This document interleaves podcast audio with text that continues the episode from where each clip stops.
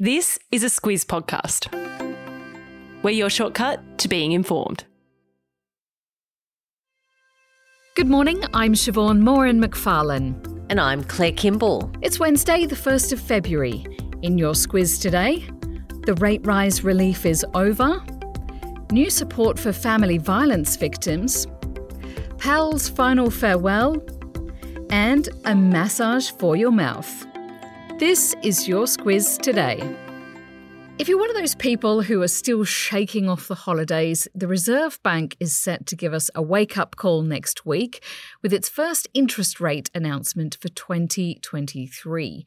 After a two month hiatus, economists are predicting a 0.25% increase on Tuesday, which would make it the ninth consecutive hike, taking the cash rate to 3.35%, Claire. Yep, minds are getting very focused on that. And essentially, that's down to some new stats that have been released.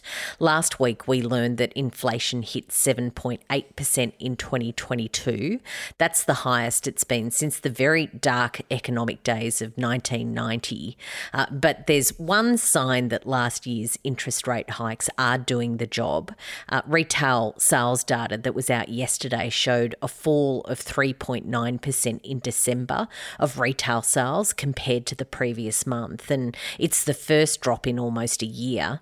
That suggests that Aussies are finally starting to rein in their spending.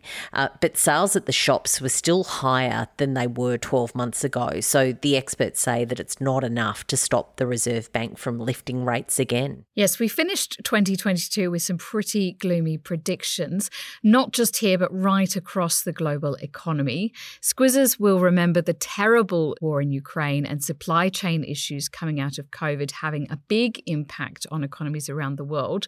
But yesterday, the International Monetary Fund painted a slightly rosier picture. Yeah, so it's upgraded its global growth forecast for 2023 from 2.7% to 2.9%. Might not sound like a lot, but it actually is when you look across the world. And it's still a drop, though, from 3.4% recorded in 2022, but it's better than expected and we'll absolutely take that win. Uh, and that measure of economic growth is really important because it means that businesses are growing, uh, that more people are finding work and that standards of living at least aren't going backwards. Uh, the IMF says that it's down to things going okay in the US and Europe, certainly better than expected. Uh, there's also been an easing of energy prices.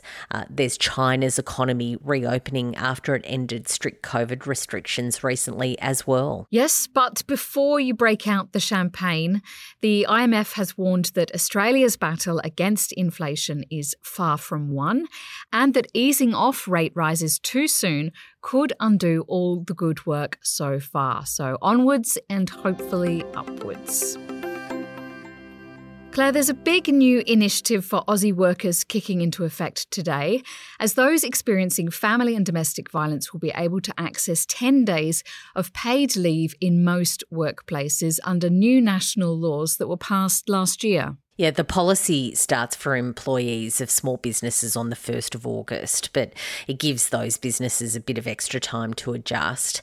Uh, it means that all full time, part time, and casual workers can get paid uh, what they would have made if they were at work, and workers can use it to relocate uh, or to attend court hearings or counselling medical and financial appointments. Employment Minister Tony Burke says no employee in Australia will ever again be forced to make a choice between earning a wage and protecting the safety of themselves and their families. And it has the backing of the coalition, with employment spokeswoman Michaelia Cash saying it's an important step. Claire, we talked a couple of weeks ago about the death of Cardinal George Pell in Rome. Now, he was Australia's most senior Catholic and held very senior roles at the Vatican. His remains have since been returned to Australia, and the services to commemorate his life are set to start in Sydney today. Yeah, so we can expect this to be in the news today. Uh, church officials say that they expect thousands will want to pay tribute to Pell. Uh, so, to accommodate that, there's two extra masses at St Mary's Cathedral in Sydney today ahead of a funeral tomorrow. Uh, but there are also those who don't want to celebrate Pell's legacy, and that, of course, is because of his connection to clerical child abuse cases. Yes, and that's seen survivors of child abuse and their supporters tie ribbons to the fence surrounding St Mary's in commemoration of victims.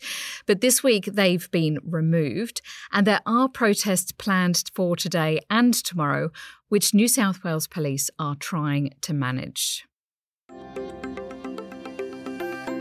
Lisa Marie Presley's sudden death a couple of weeks ago was a shock to her family and Elvis fans around the world, Claire. But in true celebrity style, the drama continues because now her mother, Priscilla, has started legal action to contest her will. Lisa Marie was the sole heir of Elvis Presley's estate when he died in 1977. It's said to be worth around 100 US million dollars, and that was mainly down to Priscilla uh, turning Graceland into a tourist destination after his death.